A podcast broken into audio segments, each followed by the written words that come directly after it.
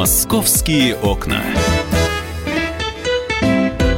Друзья, открываем «Московские окна» в прямом эфире на радио «Комсомольская правда». Анастасия Варданян. Михаил Антонов и наш новый сезон. Настя, ты каталась...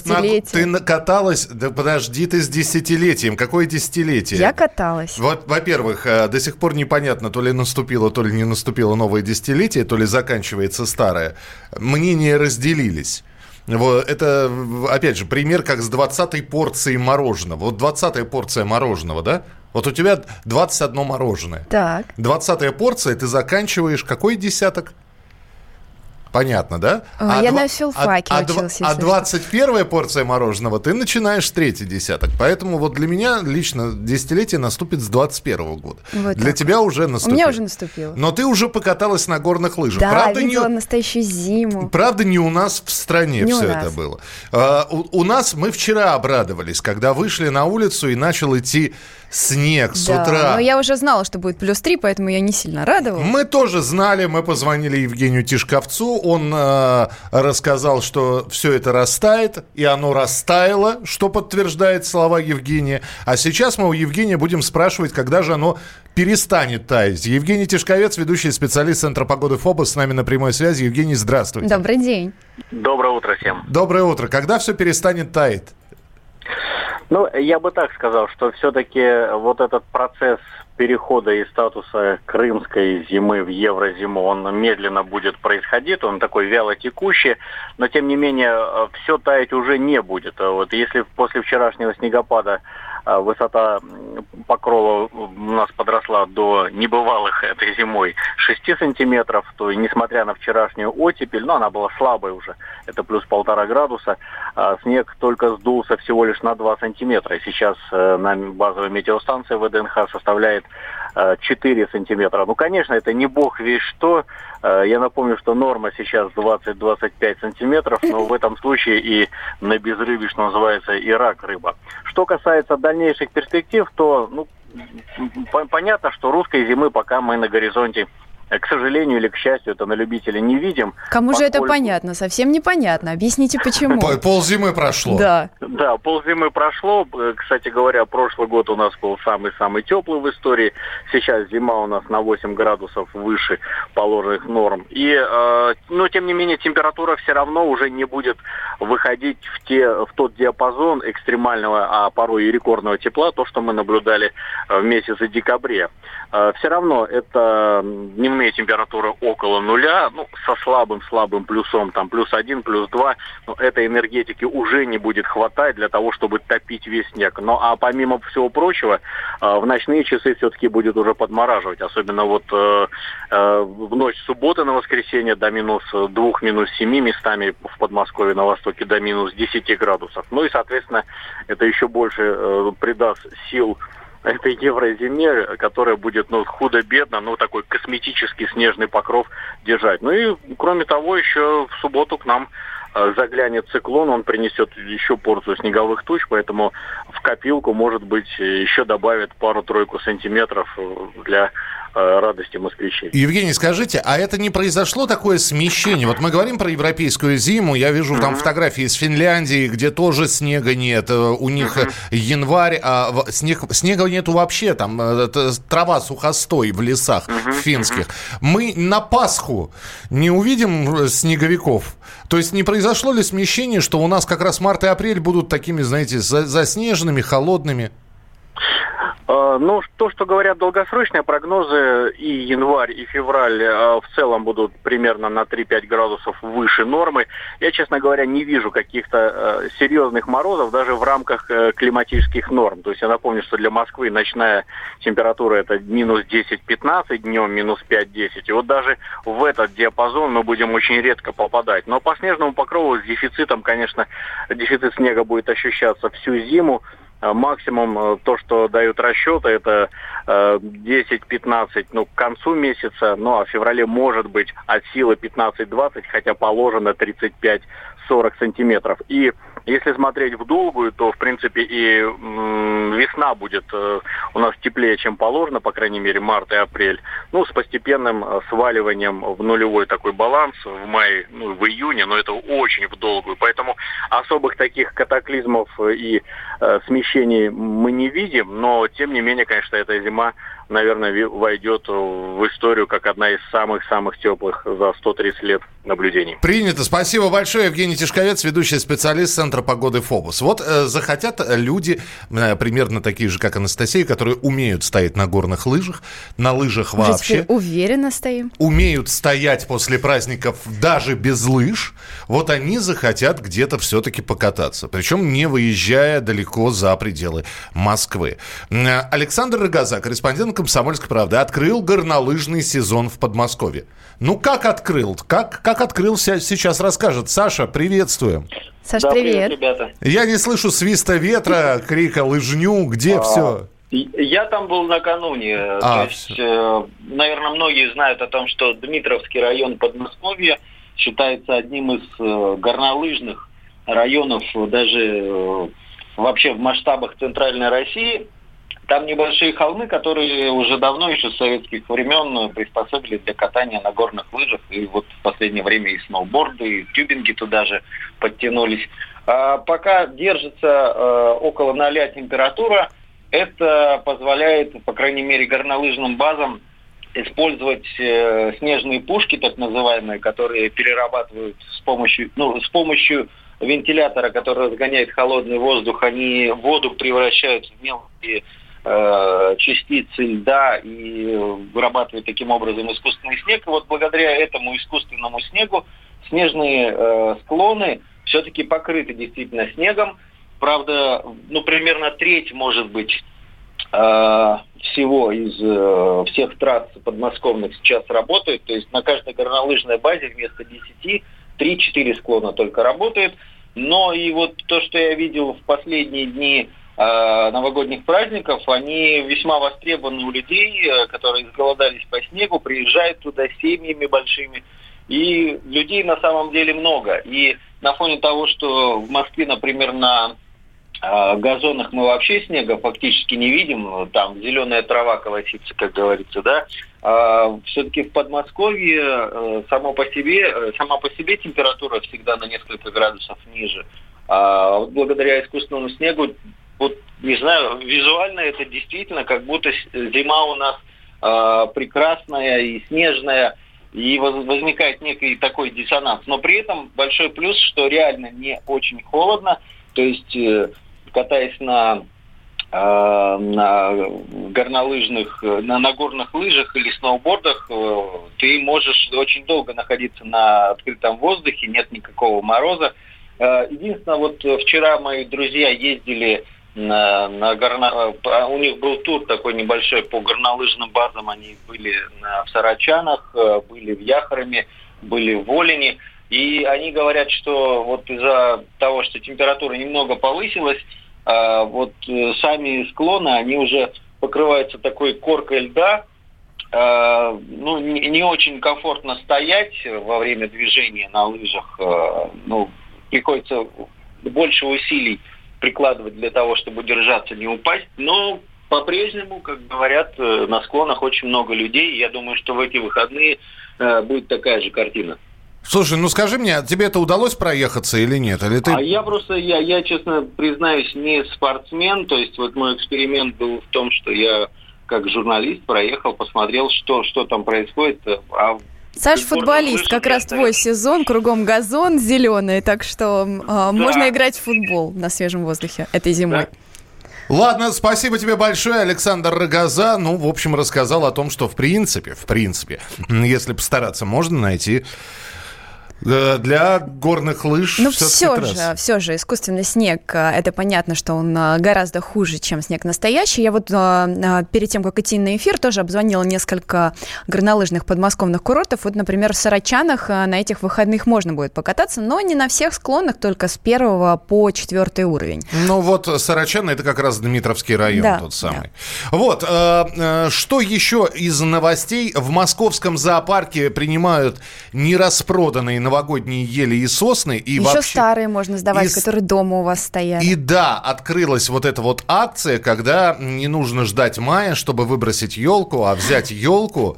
Вот. Хотя я думаю, что у многих она достоит еще до 14 числа, когда будет старый Новый год. Ну или до 8 марта, потому что, ну, как известно, самый лучший подарок на 8 марта любимой женщине — это все-таки выбросить елку. Да, но тем не менее в московском зоопарке начали принимать ели и сосны, которые не успели распродать на праздниках, на уличных ярмарках, пока не от граждан, а вот именно от тех баз, которые продавали елки. В общем, травоядные ее едят, эту самую елку, сосну, пихту, а стволы для хищников, они уже точат когти и клыки. И уже с 1 января в зоопарк поступило 1500 елей и сосен, которые не нашли своих покупателей. Животные, как сообщается, очень рады таким подаркам. Фотографии можно посмотреть на нашем сайте. А также вы можете сами принести все-таки свои домашние елки. Их тоже уже начали принимать в московском зоопарке. Мы продолжим через несколько минут о том, как наш корреспондент после шумного праздника решил дома убраться и вызвал себе, если женщина вызывает мужа на час, он вызвал жену на час. И что из этого получилось, об этом корреспондент «Комсомольской правды» Павел Клоков обязательно расскажет через несколько минут. Ну, а вы можете присылать свои сообщения 8967 200 ровно 9702. Это программа «Московские окна». «Московские окна».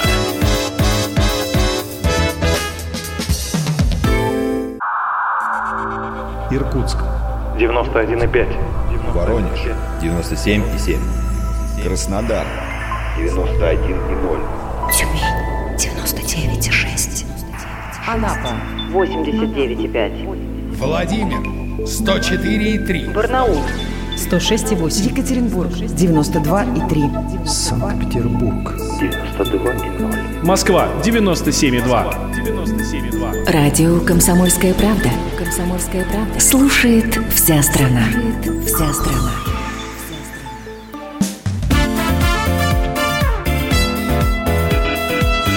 «Московские окна».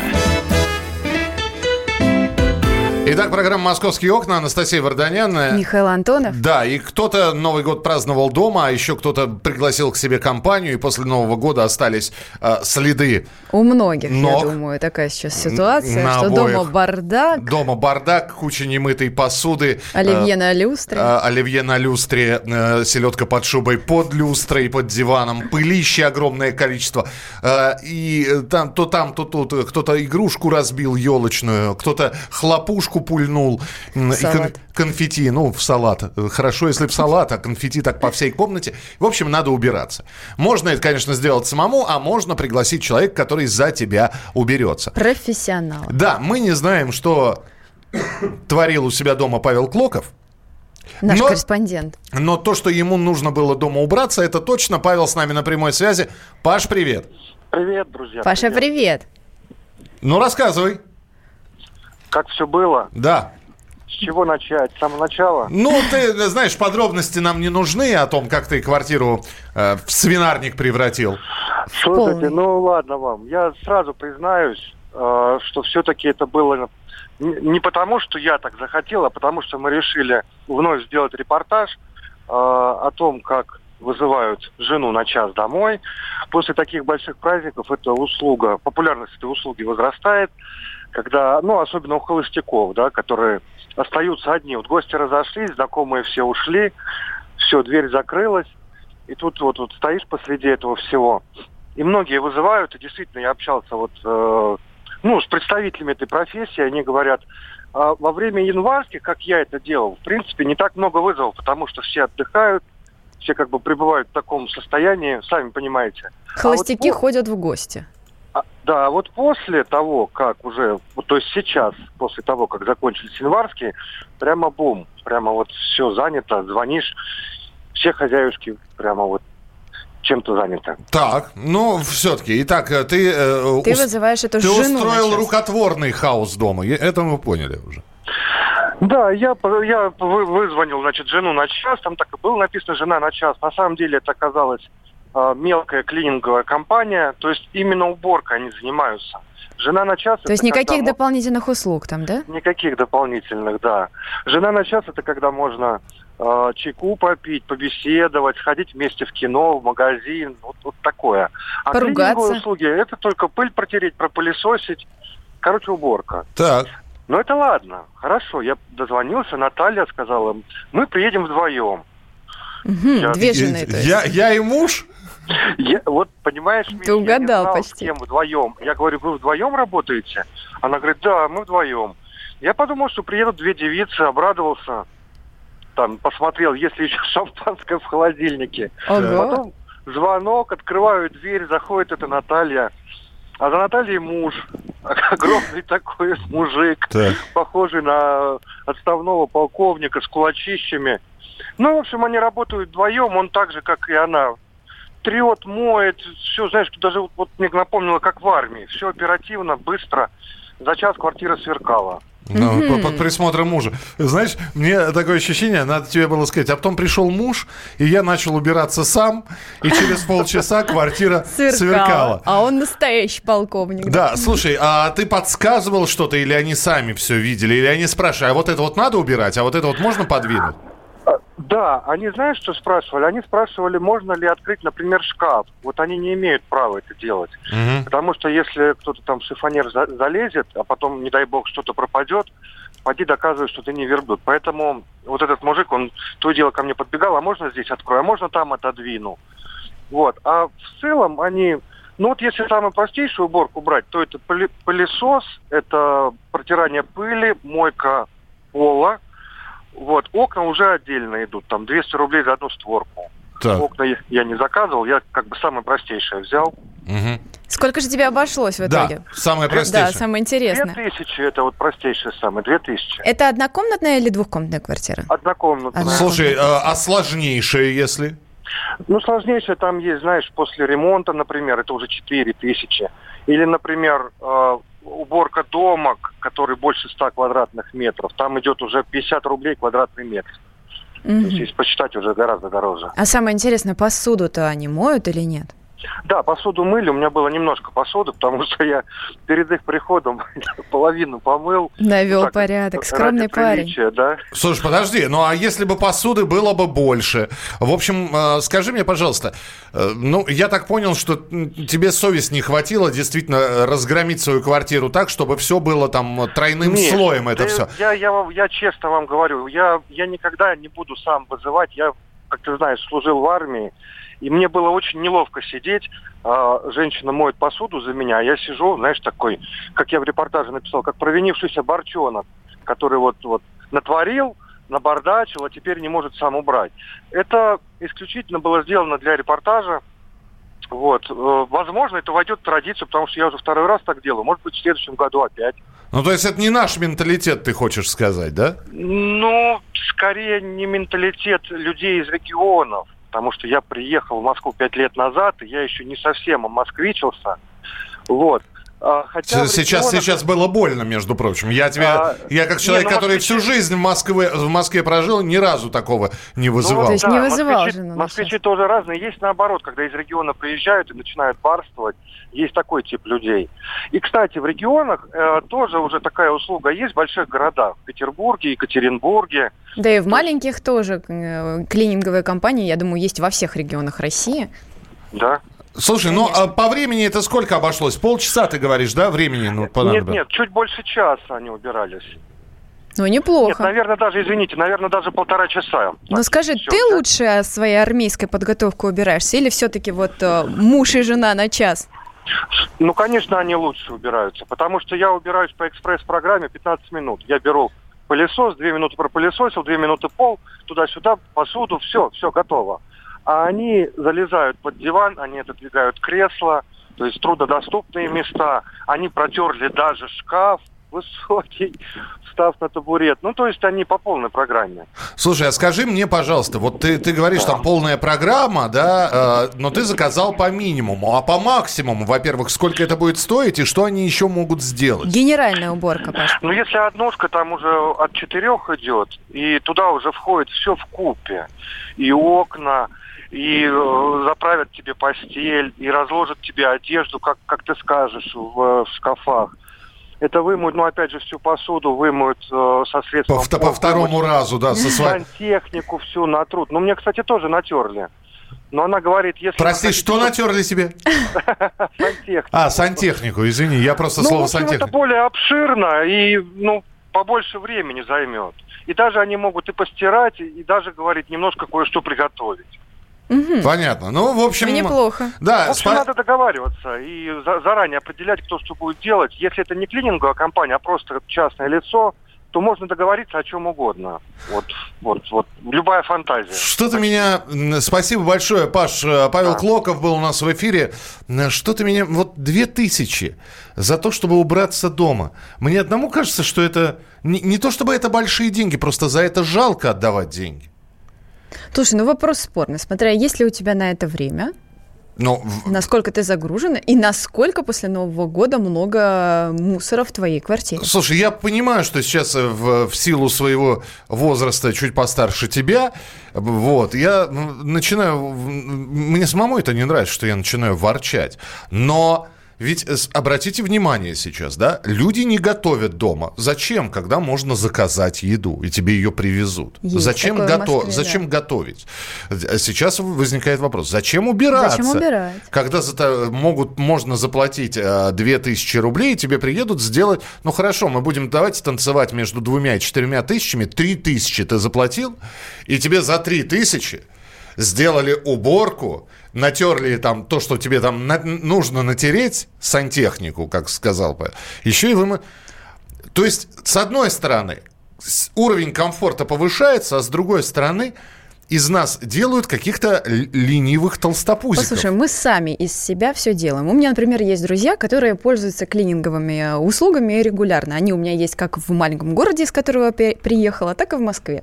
И это уже принципиальная позиция. Вот девушки, да, не убираются в квартире, потому что они зарабатывают на это. Вот и вся история. Ну, то есть она работает на кого-то, чтобы кто-то ей заплатил деньги, чтобы она заплатила деньги. Ну, то есть такой круговорот денег в природе. Да, ну скажу честно, я, например, не понимаю, потому что получаю от этого удовольствие. Особенно, когда никого нет дома, ты включаешь музыку, этот пылесос, который не слышно, и паришь, как Золушка по квартире. Ну, я не знаю, что вы скажете. 8-967-200-97-02. Вы можете прислать свои сообщения. У нас нет жены на час, одни мужики на час. У вас это где? 8-967-200-97-02. Мне кажется, что стоит вот один раз начать просто.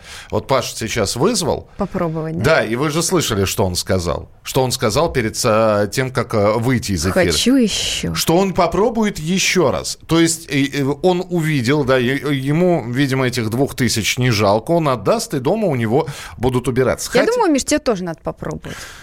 Нетушки, это, знаешь, для меня это как перейти дорогу на красный свет. Один раз попробовал, тебе понравилось, и дальше я же пойму, понеслось. Что... Да, дальше... И буду я потом сидеть и думать, вот самому веник и мокрую тряпку в руки взять. Или по телефончику позвонить. Или по телефончику позвонить, да, и, 2000 отдам, приедут. С другой стороны, приедут посторонние люди, которые будут трогать твои вещи. Да вы, батенька, ханжа. Что-то, а? Да вы, батенька, ханжа. Почему ханжа? Я просто не люблю, когда что-то трогают мое. Вот так вот. Я дева по гороскопу. Для меня перестановка стула равносильно переезду. Окна.